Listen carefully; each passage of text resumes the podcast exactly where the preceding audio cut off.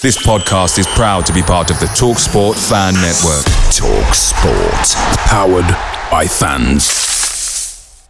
The TalkSport Fan Network is proudly supported by McDelivery, bringing you the food you love. McDelivery brings a top tier lineup of food right to your door. No matter the result, you'll always be winning with McDelivery. Order now on the McDonald's app and you'll get rewards points delivered too. So that ordering today means some tasty rewards for tomorrow. Only via app at participating restaurants. 18 plus rewards registration required. Points only on menu items, delivery fee and terms apply. See McDonald's.com. The Talksport Fan Network is proudly teaming up with three for Mental Health Awareness Week this year. Beyond the pitch, beyond the results, we're here to connect fans, getting them to embrace the highs and lows of supporting your club because we're not just fans, we're a team. With two in three football fans having struggled with their mental health, we understand that life off the pitch can present its own challenges. That's why we're committed to ensuring you have the tools to stay connected with your friends and fellow supporters. Take a moment to connect with your mates. A simple text or an open conversation can make a world of difference. And if they don't respond right away, don't hesitate to follow up. Let's all take a moment to talk more than football.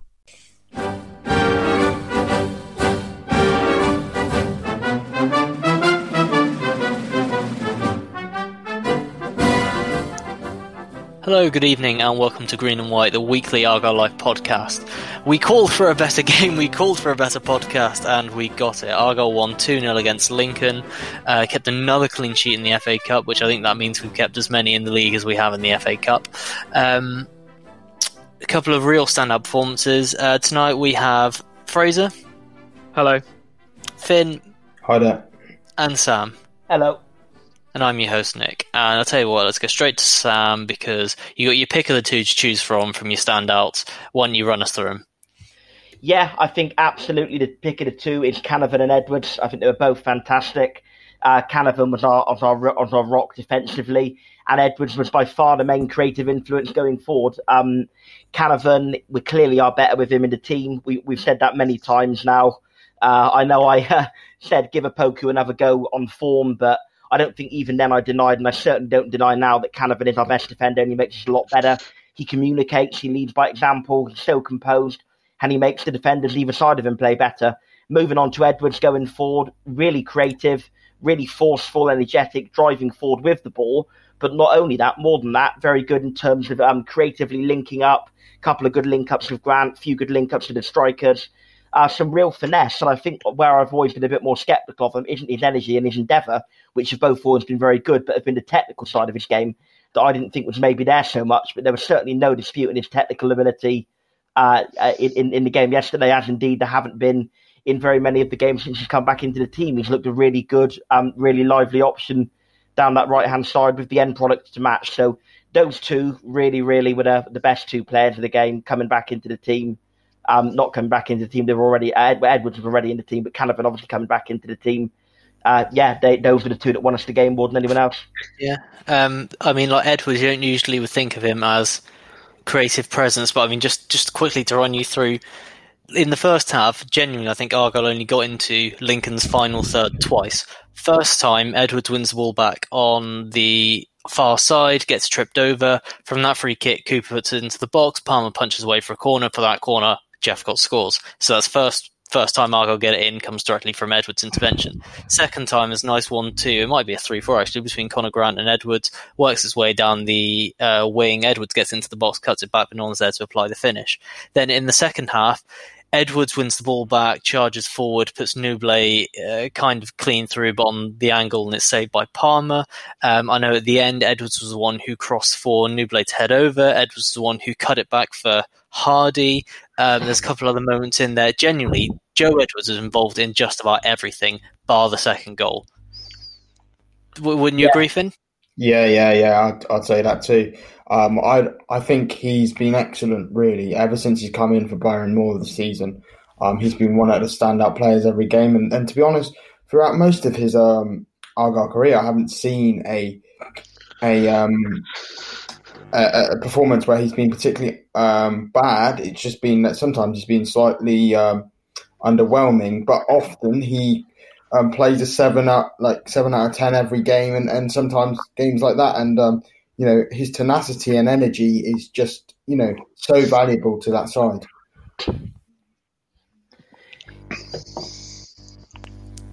No one? Okay, fair enough. Um, yeah, just the, the, effort was. I mean, it always impresses me how I definitely am one of those people who believes that you know players have got fitter. Because I swear, Argos, I've never seen them run like this or I don't feel like I have. I mean, I know we ran. It's not like we didn't work hard under Derek Adams, but I swear, particularly like Edwards and Byron Moore, and uh, maybe I'm singling those two out unfairly, but I mean, because maybe there's others who should qualify. But I swear, as wingbacks, they cover so much ground up and down yeah. the wing. Yeah, it's so impressive. Yeah, I mean, they, because they they're they're chosen they're basically attackers aren't they really um, or they are in that system so often when they have to come back and defend they're out of position which means they have to run back a long way all the time to get back and they quite often do to be honest and i mean then on canavan um, because it, it should be clear, it's not like Lincoln didn't have chances. They had both chances and chances to counter. The number of times Lincoln came forward on the counter and Canavan was the one who you know disrupted it, who got in and blocked it. It was genuinely was, so impressive. It's it's also the way that he's blatantly nowhere near as fast as Opoku is, or, or Watts is, or Aimson, and probably not even Wootton as well. Um, so it's bold for him to step forward and you know when someone's running at him to to actually move towards him, surely it makes it easier for him to go past but just the way he sort of reads it he so often gets a foot and makes the interception. And so rather than the entire defense going backwards he he's you know he's the point of defense and interaction 30 40 yards up the pitch. Very impressive. I know fraser you're a big fan of canavan right? Huge fan. Um, no, no seriousness. You know, obviously, I did doubt him a lot last season, but as I said last time I was on the pod, I felt that we needed someone that was a little bit more um, reliable, not as uh. A lot of our goals have been like sort of individual errors, haven't they? It hasn't necessarily been bad bits of play. It's just been an individual being a little like switching off for a few seconds. And I don't think Canavan, to his credit, doesn't do that. And I think I thought going into this game, Lincoln are a very good team. I didn't think we'd keep a clean sheet even with them in there. To be honest, I don't think many Argyle fans that thought we'd keep a clean sheet this weekend, uh, but we did and um, you know it, it, looks like it was a good performance. So um, hopefully, hopefully he's done enough to convince Ryan Lowe deserves to start. Um, I think he we look better with him, um, but it's going to be a lot. You know, there's probably going to be a few more twists and turns before now and the end of the season where we see that different three rotated a bit. Of course, we've got Gary Sawyer to come back probably in the new year, and I imagine there'll be a few uh, suspensions or injuries along the way as well. Yeah, what do you make of? I was going to say, what do you make of Sawyer's commentary? Big fan um, of Plymouth. Yeah, I see. I, I, I am. Um, I'm. Very, I really like Gary Sawyer. I'm a bit of a traditionalist, and I think when someone plays that many games for you, they they should get a hero's recognition because that's that, that's a huge amount of his career dedicated to the to the team. Um, his commentary is very. I, I think I commented on this this during the game to people his commentary is very what I'd call manager esque. Like he knows he has to praise his teammates at every time. He knows how to say a lot without saying anything. Um, but and yeah, he, he doesn't like the word Argyle apparently. But um, you know, I got a lot of time for Gary. But I, I, I personally think he may have retired last season had it not ended the way it did. You know, it would have been it would have been a bit um, bit sad if someone that played that many games for the club had to retire in those circumstances. I think, but um, you know, I imagine he's a very good influence in the changing room, um, and I imagine he's someone that you know, in certain games the season when he's fit, he will come on and and you know have that experience for some of the inexperienced lads. And I think that's what Canavan's done, to be honest. You know, I think um, you know Watts has clearly got talent, Opoku's clearly got talent, but they are very young and, and, and inexperienced, and sometimes just having a more experienced player to your left or right just calms you down a bit, just makes you play a little bit more sensibly uh, at times. Yeah, com- complete, completely agree with that. I think um, going going back going back to, to Canavan a bit, Sawyer, you know, does kind of relate to this a bit as well. But particularly going back to Canavan, it's the reason why we concede less goals to him in the team isn't just that he's a such a better defender than the, the others. Although I think probably on balance he is actually because I think he's so good in the air and so good playing out from the back. I do also think he is probably just about our best defender on on overall ability. But what really does put him put him above specifically more than any other category, is his leadership. He is the biggest talker of of all the defenders. You know, with the possible exception of Sawyer, but he's been injured all season. He's the biggest talker of the other five defenders, isn't he, by a mile? Uh, no disputing that. He's, he's probably the most composed in terms of going for the ball. You never see him look nervous. You never see him look flappy. You always see him look, don't you, cool as a cucumber. Never any aspect of nerve. Sometimes I think Nick's pointed out he even looks a bit too relaxed at times, but I've Absolutely. never really once, I've never really once seen him make a mistake from looking too relaxed. I- I think of. So Yeah, yeah. I mean, I, I, again, I like the, I like the fact that he. Um, I know this sounds like very simple, but it just like coming across and just uh, like clearing the ball into the stands. You know, just taking a bit of the, uh, you know, taking a bit of responsibility and not messing around with it and just doing the simple stuff. And you know, if you do the simple stuff well, then you can do the uh, more flashy stuff better. Yeah, and like I, I just like the way it's for me. It's also the way he reads the game. It's the way that he seems to make those interceptions at the near post better than anyone else. He's got that positioning at the near post. He knows when it's his responsibility and when not. I mean, not always. I mean, obviously he's not superhuman, but I mean more often than I think any other player to have started at the centre of defence. You know, including Aimson last year as well. He just knows when to position himself, where to position himself better than anyone else. You know, I like it. He's more calm, but at the same time, sometimes, honestly, when he waits to the very last minute to pass a ball, having had like a minute to pass it, even if it, he almost always gets it through as well as the thing, but just why are you giving me a heart attack, man? Mm-hmm. well, it's because he's waiting for the attacker to come to draw the attacker out of position, and it works every time. Is Um, he? Is the attacker's out of position for long enough for him to make that sonic I- pass? Well, Yeah, but that, that's just his confidence, isn't it? And if that confidence will breed confidence, I guess. arrogance. um, He, So- will, he will inevitably make give away a goal from it one day, and Nick will be sitting there all smug. it will inevitably be Rochdale. It will so be Rochdale. oh, it better not be after all that. Um, the, on, on more positives, right? Jephcott, eight goals for the season now, right? Eight goals, And and then- eleven. Uh, yeah, eleven on target. We got eight goals from eleven shots on target from eighteen total shots. So that's nearly a fifty percent conversion rate. That is insanely high. That's better than last season, which was I think thirty three percent. I worked out. Wow, that is I mean, incredible. Yeah, Their best he's, he's footballers- been on great form, isn't he? He just he just looks. it- It's a weird one because if you if you went back to the start of last season and someone told you, you know, fast forward and Luke Jephcott is going to be one of the best free players in the team, one of the most influential players in the team, you'd have laughed. You'd have laughed a lot, you know. Um, but he's just he's, he's he seems to whatever happened, whatever's happened with a him and Ryan Lowe, and and when he went to Torquay, um, Truro. Um, what a manager! Remember? well, maybe it was that. Maybe it was Watsy. You know, everyone everyone doubts his coaching ability, but but whatever's happened has happened, and it's obviously had a really good effect. My only worry now with Luke Jephcott is I'm not sure he'll be a Plymouth Argyle player come February the first. Um, but that's a nice problem to. I'd rather have that problem than him uh, not scoring at all. And him just being another free agent release, which I mean, Christ, he so nearly could have been at the end of. I I mean, Um, yeah, gone. I would have thought that it had Lowe not had it not been a new manager. You know, had Derek had we stayed up and maybe Derek Adams had kept, I don't think he would have stayed. I think it Well, was Adams liked Jephcott, didn't he? He gave him some game time. I think Jeff He God gave would him a have bit of stayed game that time, just yeah. not. I mean, I not just quite don't as think up front. he- Yeah, I mean, I just don't think he impressed very much, but that's because he was playing out wide.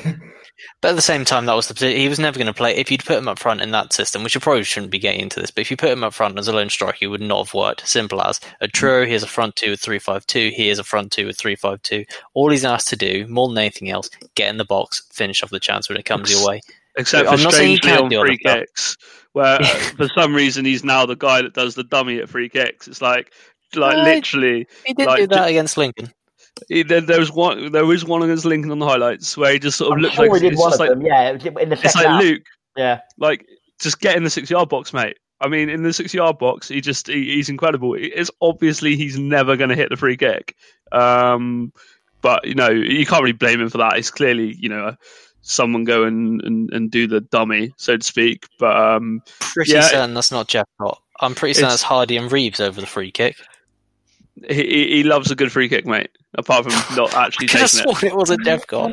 but You know, um, actually, maybe it he's was still Hardy. doing really well. You know. Jephcott Hardy definitely took it. Peterborough. Reeves was stood alongside him. Yeah, I think and then right. the, before the Cooper goal, before, before sorry, for the Cooper ball that he put in is also Reeves stood over it, but he's like stood off it. Basically, I'm certain it's not Jephcott absolutely positive. Okay, I- I, I'll stand that, but he's definitely he he's has done it before. I know you're right few about that. But um, I, you know, that's a small thing, and he's he's been such Yeah.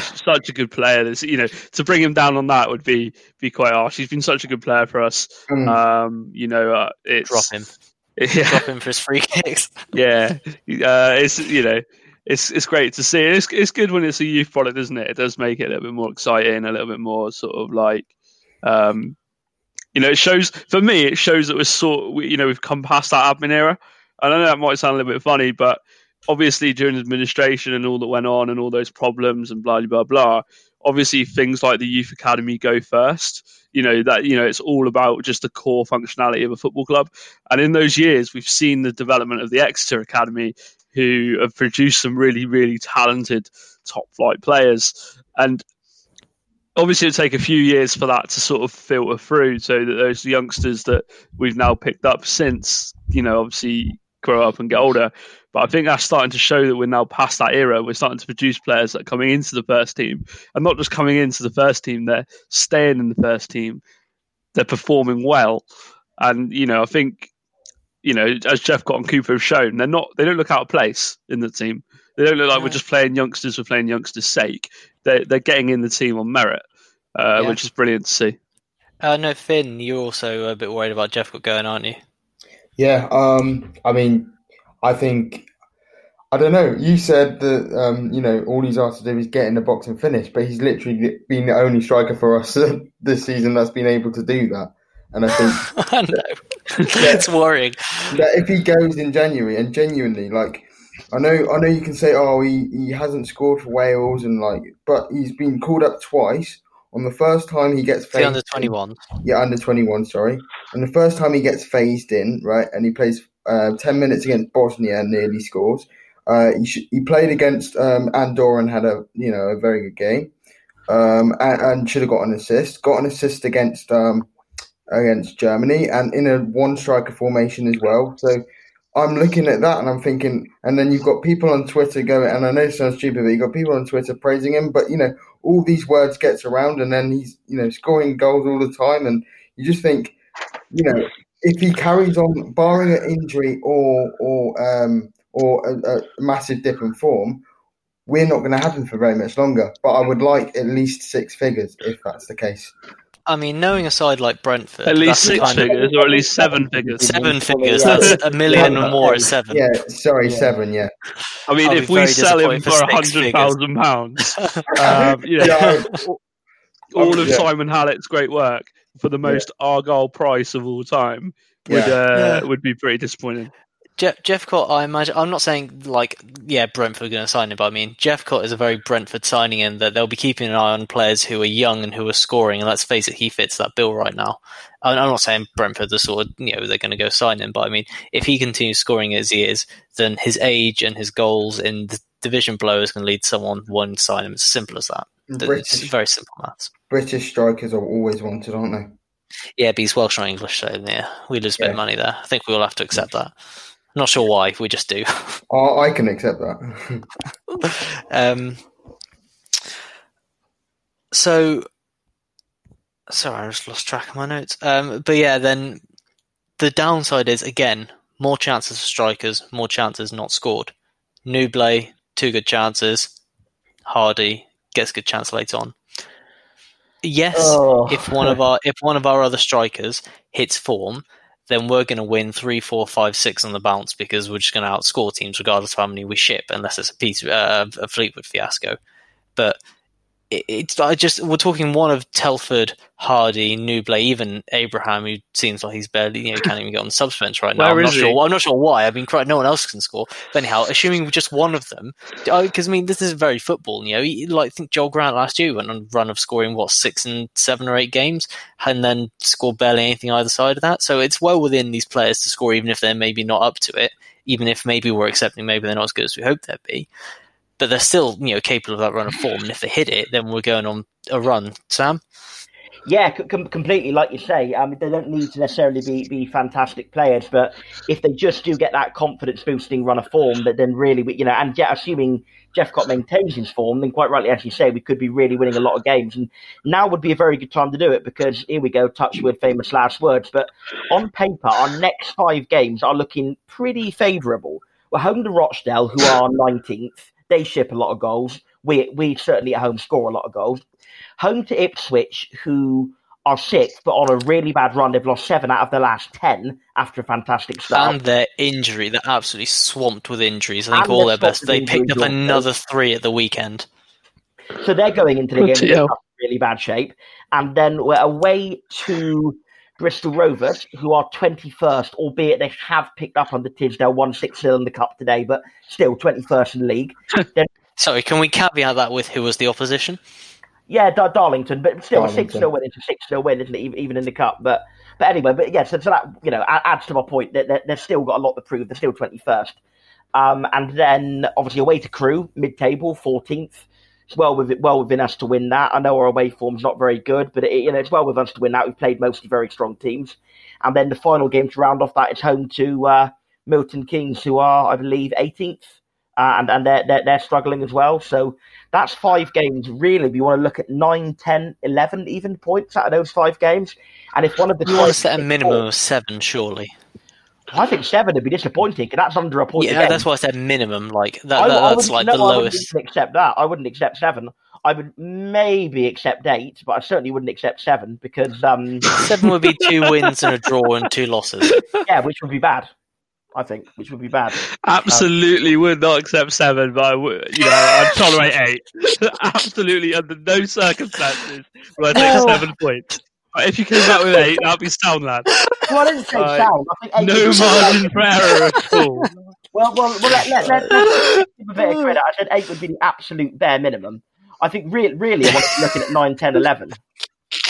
Yeah, I, I, I, said, I said 11. Yeah. I mean, I know that's ambitious, but really, uh, famous last words again. We don't tend to lose at home, and also uh, um, we need to get off the board away if we've got anything other, if you know anything other than mid-table, which would be good this season. But anything other than mid-table, we need to start getting off the board away, uh, and I think we could do that against Bristol Rovers or Crewe.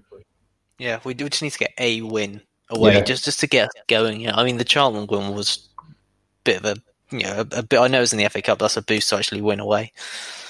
Well, well, I think what we've got to look at is the opposition because yes, we have been quite well beaten in four of the games: Hull, Lincoln, Fleetwood, and Peterborough. But that's for first, second, third, and seventh away. In the games we've played against, um, I think Wimbledon who are twelfth and Wigan who are twenty fourth. Uh, Wimbledon twelfth, we were the better team for I would say 70 out of the 90 minutes. Admittedly, the 20 we were absolutely obliterated, but probably for the 70 out of the 90 we were the better team.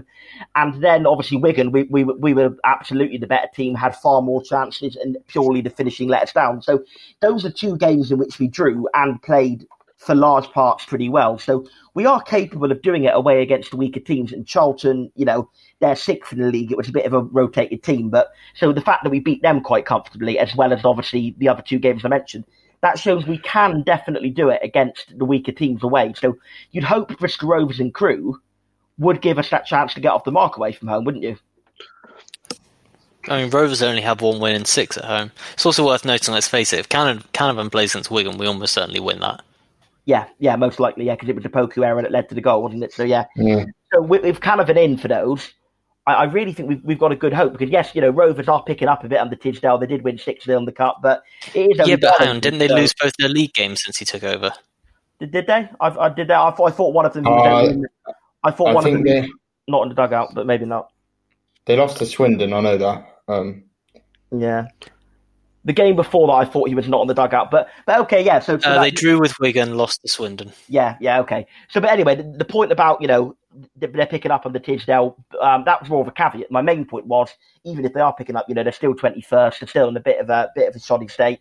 We can still absolutely go in there looking there to win, and Crewe Crewe also we can be looking at going there to win. So lot of positives to take um, going forward into those games. And of, of the home games, you know, two of them are against teams at the bottom end, and one of them is against a team on atrocious form, and indeed, um, like Nick said, riddled with injury. So I really think it wouldn't be beyond us. Like if if Hardy or Telford even or even Nouble did go on a fantastic run of scoring form like that Joel Grant run last season, it genuinely wouldn't be beyond us to be coming out of that with all fifteen. It really wouldn't wouldn't surprise me if that were the case. So That's, I- yeah, I- that's a big shout.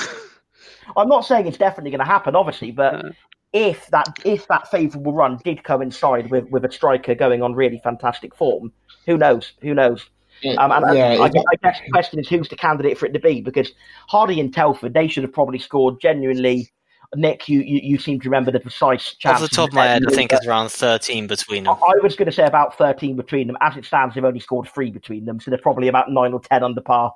That's It what- is absolutely ridiculous, but I, I know that's all competitions, and a lot of Mm. those were Cheltenham in the um, uh, in the EFL Trophy, and then Leyton Orient as well. But uh, but They nevertheless, exactly in all comps between them, they should be. I think it's around thirteen. It's absolutely ludicrous how many chances Yeah, they missed. I mean, the Portsmouth 9, 10 or chance for 11. crying out loud. Yeah, they're, they're probably um, the, the Portsmouth chance. I'm going to give them a little bit of leeway that it wasn't apt. If we're Pompey fans, we're not looking at that as a bad finish. We're looking at that as an absolutely ridiculously good defensive block, aren't we? But even so, yeah, but at the same time, we're Plymouth fans, according No, to Gary I- Sawyer. yeah, and Good save, uh, Nick. Good save.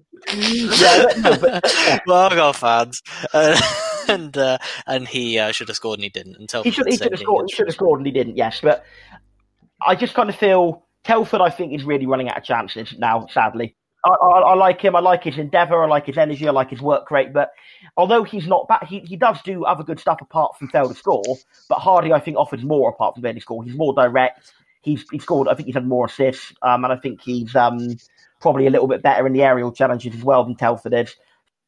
I mean, I'll tell you what, Nouble should be ahead in assists, but for some reason, for some reason, I mean, it, it, it can be a misplaced pass or you like. It's still an assist. You can't take it away from him just because he meant to cross it back in and completely Nick, shinned it to um, Reeves. Nick, we're talking about to, isn't that his second one as well that apparently he's not been attributed What's with? the other well, one? no, was Uh, he was complaining on Twitter. He, he, I, I don't know what it was, but he was complaining on Twitter.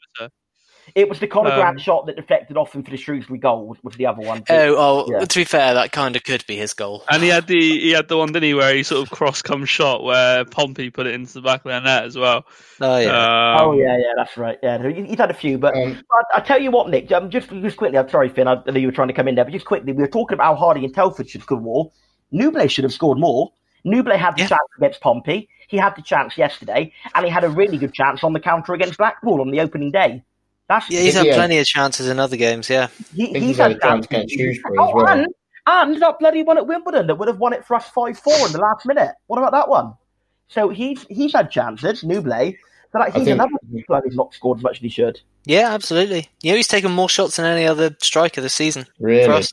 Yeah. It doesn't feel like that either. No, it doesn't feel like it. I, that was that's why I was, when I was chasing up the Jephcott total shots. That caught me by surprise.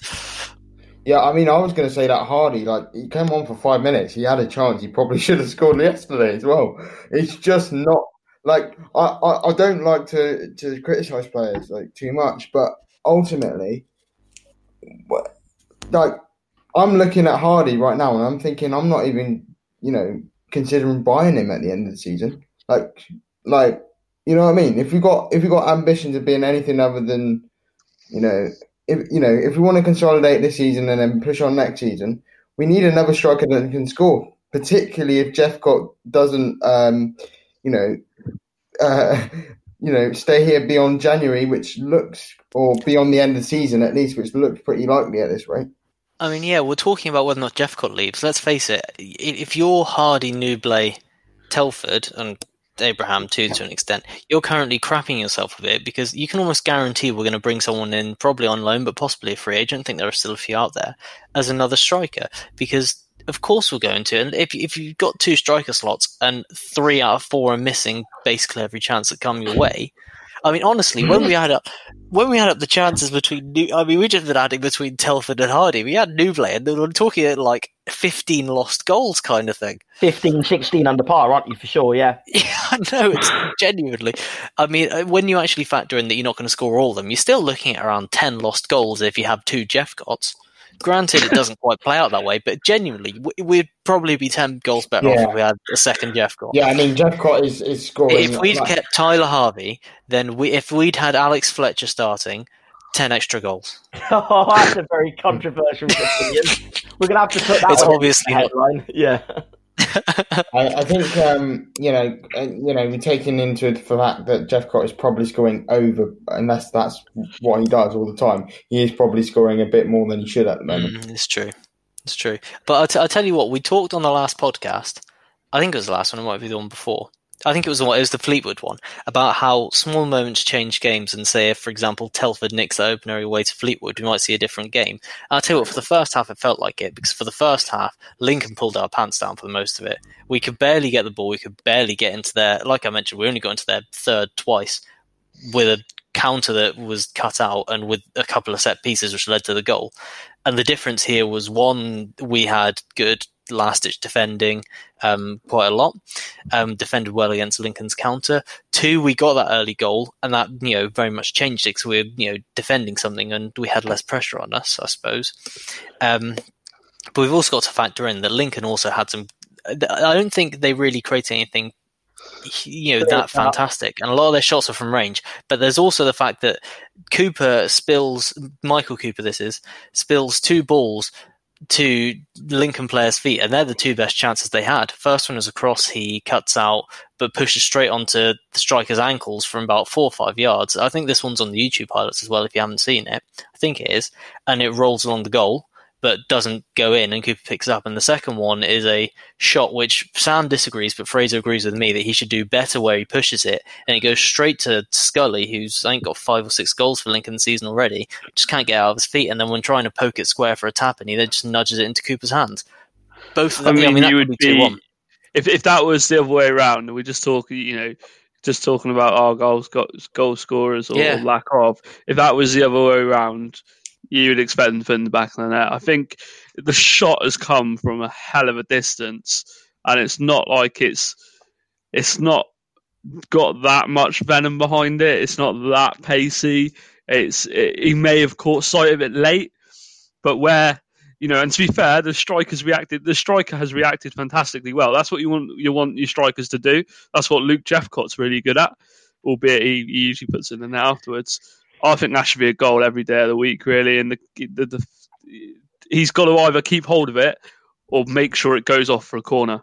Um, you know, he, he, but he'll learn. You know, that's the that, you know, it's the sort of thing that I imagine McCormick is saying to him after the game. I'm sure Luke's looking at, you know, working very closely with him and, and the goalkeeping coaches and saying that's the sort of thing that you need to be, be working on. So we got away with that one. Hopefully he looks at it. Hopefully he learns from it and um, and puts it into his game. But I agree with Nick. I think that could have easily have been a goal and, and you know, that may have changed the game, but it didn't go in at the end of the day. No, no, absolutely, absolutely not. Um, I, I think I, I agree. The first one, having seen them both back again, I agree. The first one, Cooper could have done better on. I think the second one, it, it's a it's a really good stinging shot, and I think he just does well to get a hand to it. I think very often you see those just nestle into the net, and I think he gets across well and gets a hand to it well. I think yes, you know, if it maybe if it's peak David De Gea in there, maybe he finds a way to tip it round the post, but.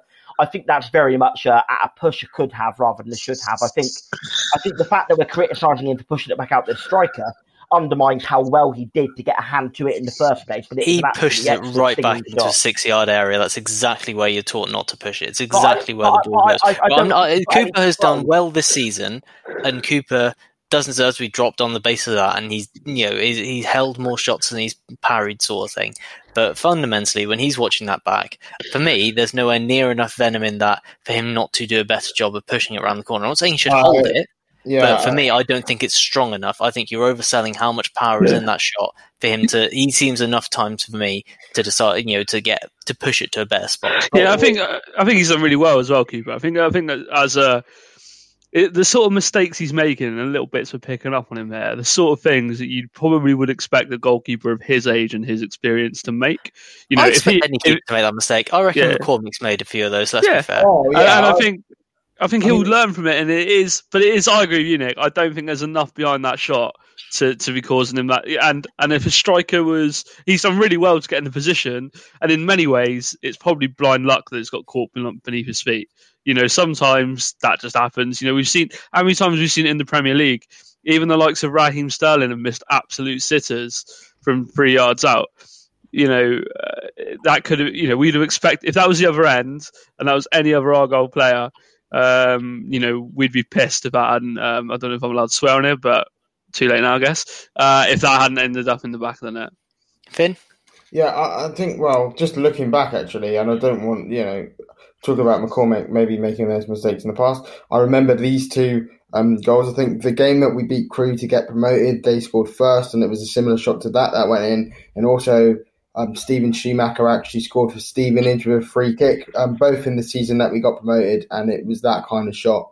Um, and they were also let in. So keepers can let, you know, even really experienced keepers can let those in. Um, and I, I don't think it's, yeah, maybe it's one that he, he should have, could have held, maybe, but, you know, at the end of the day, he's a young keeper, and on the whole, he's done absolutely excellently.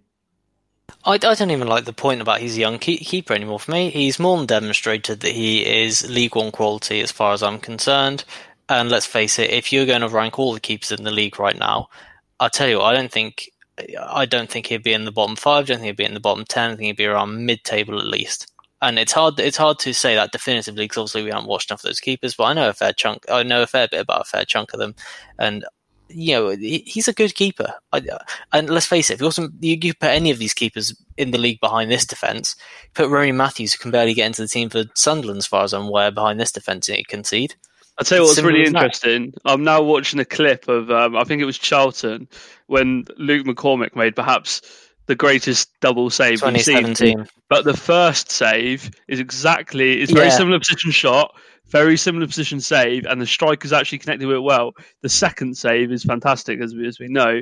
But to be fair, Luke's done He the same done thing here. the first save, maybe. Yeah, the shots Joe, come who, Joe, in. shot that is? Joe's shot that is the first one. Ben Reeves, isn't it?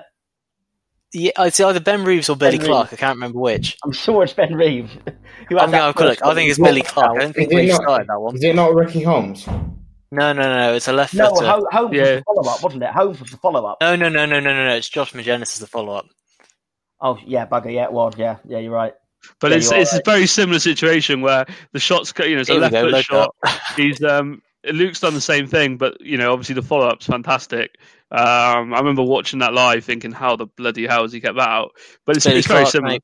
It's Billy Clarke, number Ah, ten. I don't think Reeves played that game. Thing is injured. Damn it. Why do I know this? You know what? What?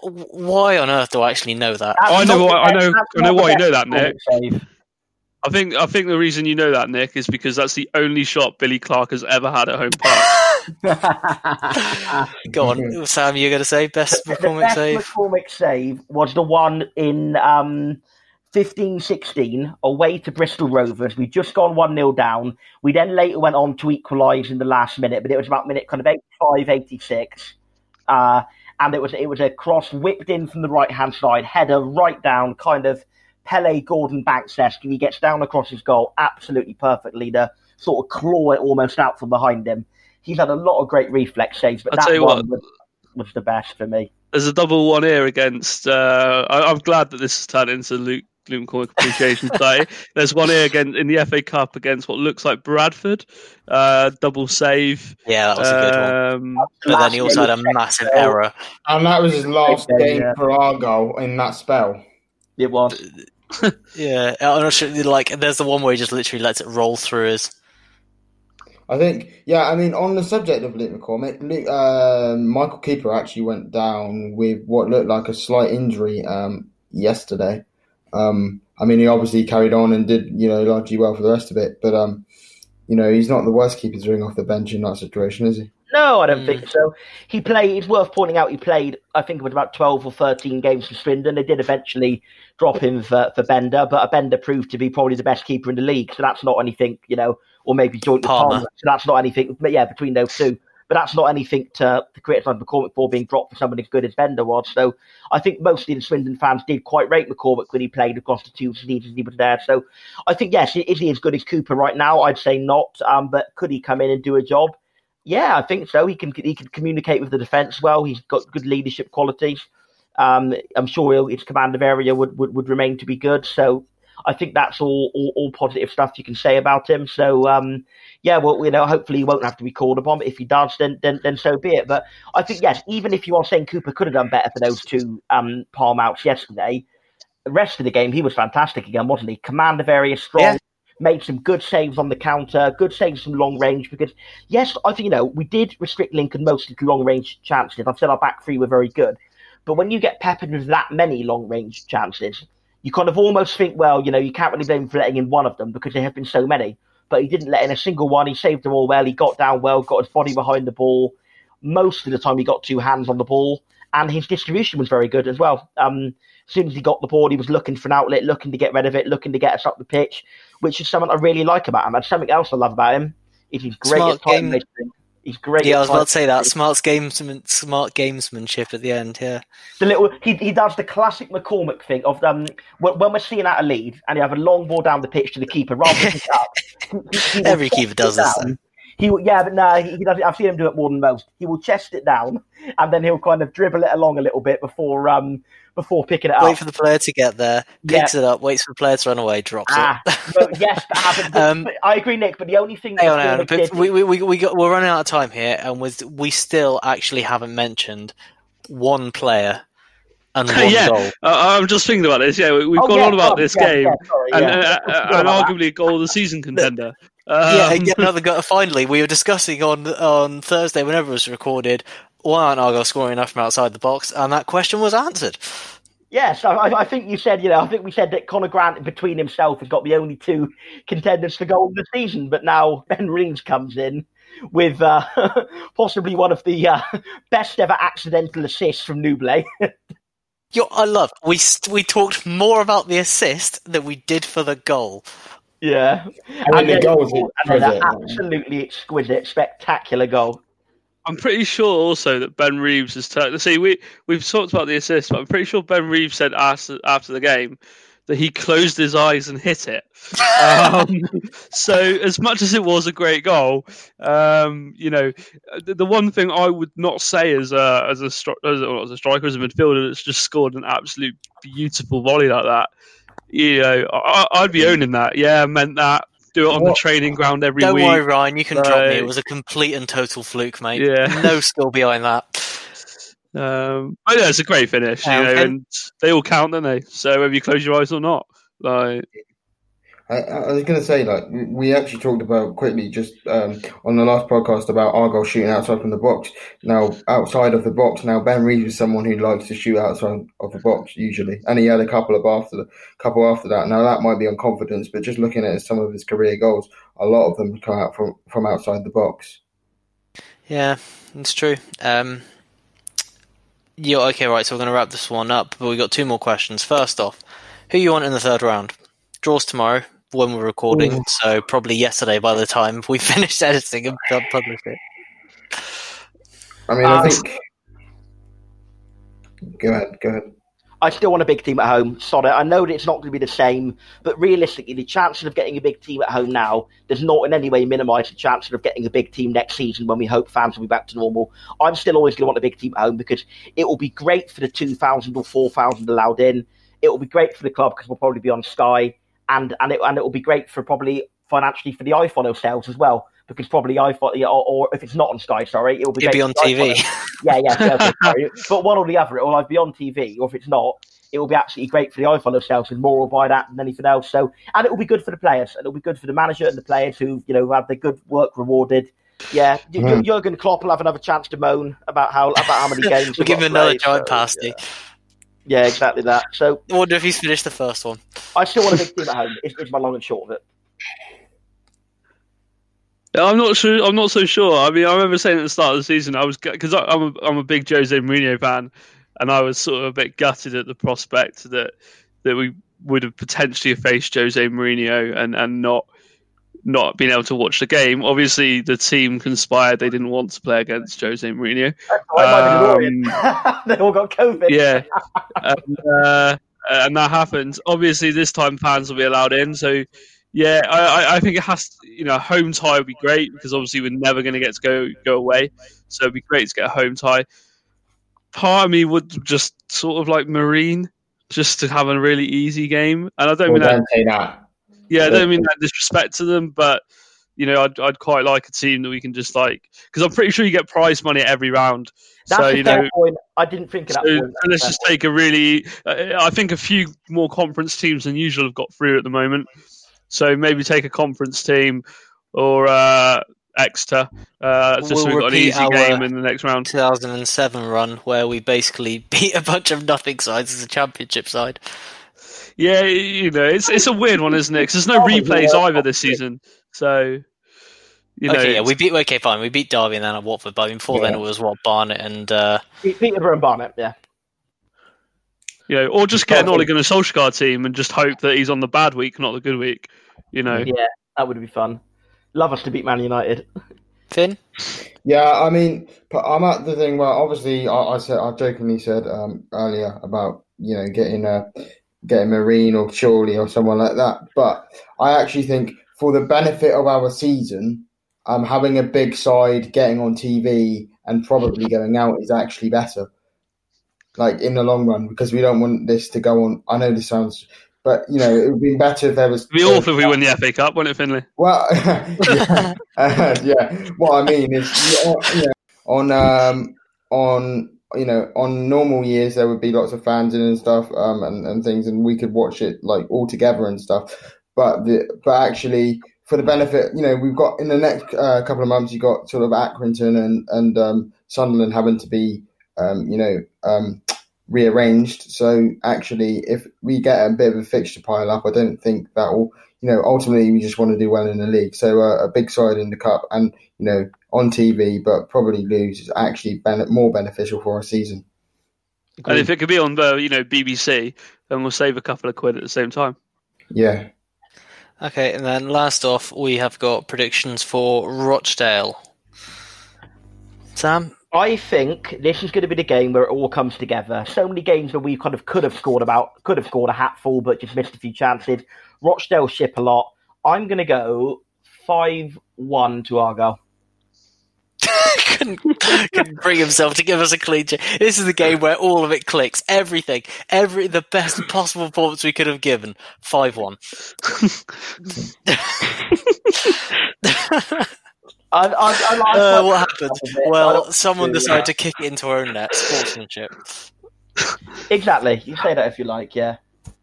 I mean, when I was uh, talking about um, when I was forming Niall Canavan's fan club a fortnight ago, um, I used Rochdale as as a barometer of bad defending, um, and, and said that you know they were the team we hadn't scored, uh, who hadn't scored, um, hadn't conceded, sorry, as many as we had. I think they've now conceded less. So, given that both teams like to ship a load of goals, I'm going to go with uh, what I think will be the first boring nil-nil of the season. Finn. Uh, 2 0. Um, I think if uh, this is going to come back to bite me, but we played, you know, well with Canavan in defence, and if he plays on um, on Tuesday, I see no reason why we can't keep a, a clean sheet, and our um, attack is probably superior to their defence. I'm going to go two one. Uh, I don't know. I, I, I think we're still I think, not that confident in the defence, are we? If we're all honest here, we're not. we're not completely. One one clean sheet was great, but I still think we're just looking back at that those uh, five Fleetwood going. What I'm really Yeah. thinking is we were. What, what we should have done was save that clean sheet for when it was important because we scored two goals you know, on Saturday. We could have shipped one. You know, thrown away that clean sheet, banking. You know, because we're only we're only going to get see we're only going to get a finite amount of clean sheets this season. I think we've got to accept that. If we only get like seven, we need to spread them around well. You know, See, that's why need to make was thinking five one, mate. exactly Yeah, that exactly. thinking. He Sam's smart. one ahead of you, mate. Just Yeah, exactly. You, you've said it for me. You've said it for me. Thank you. That's exactly right. Definitely, definitely wasn't just not really thinking about it, you know. But uh, yeah, you're right. You're right. Uh, Rochdale got a couple of good attacking players. I reckon Alex Newby on the counter is going to be a yeah, tricky one to deal with. He's fast. He's good on the counter, and let's face it, if we're going to push forward, there's going to be opportunities. Rochdale, I don't know. I, I still think we'll beat them. I just think maybe we'll. It's it's one of those ones where it's easy to say yeah, we're going to win. Um, and yeah, that doesn't always happen. Like I mean, pre Wigan, I think everyone thought we were going to win, and we didn't. Shrewsbury home, I suppose, as well might be another example. But uh, Yeah. Anyhow, right, that's it. That's uh, green and white. That's all for you uh, this week. Hopefully, we'll be back next week with yet another win. But God, who knows? Five one would be lovely. Nil nil, yeah, less good. Uh, thank you all so much for listening, and uh, this has been green and white. Goodbye. goodbye. But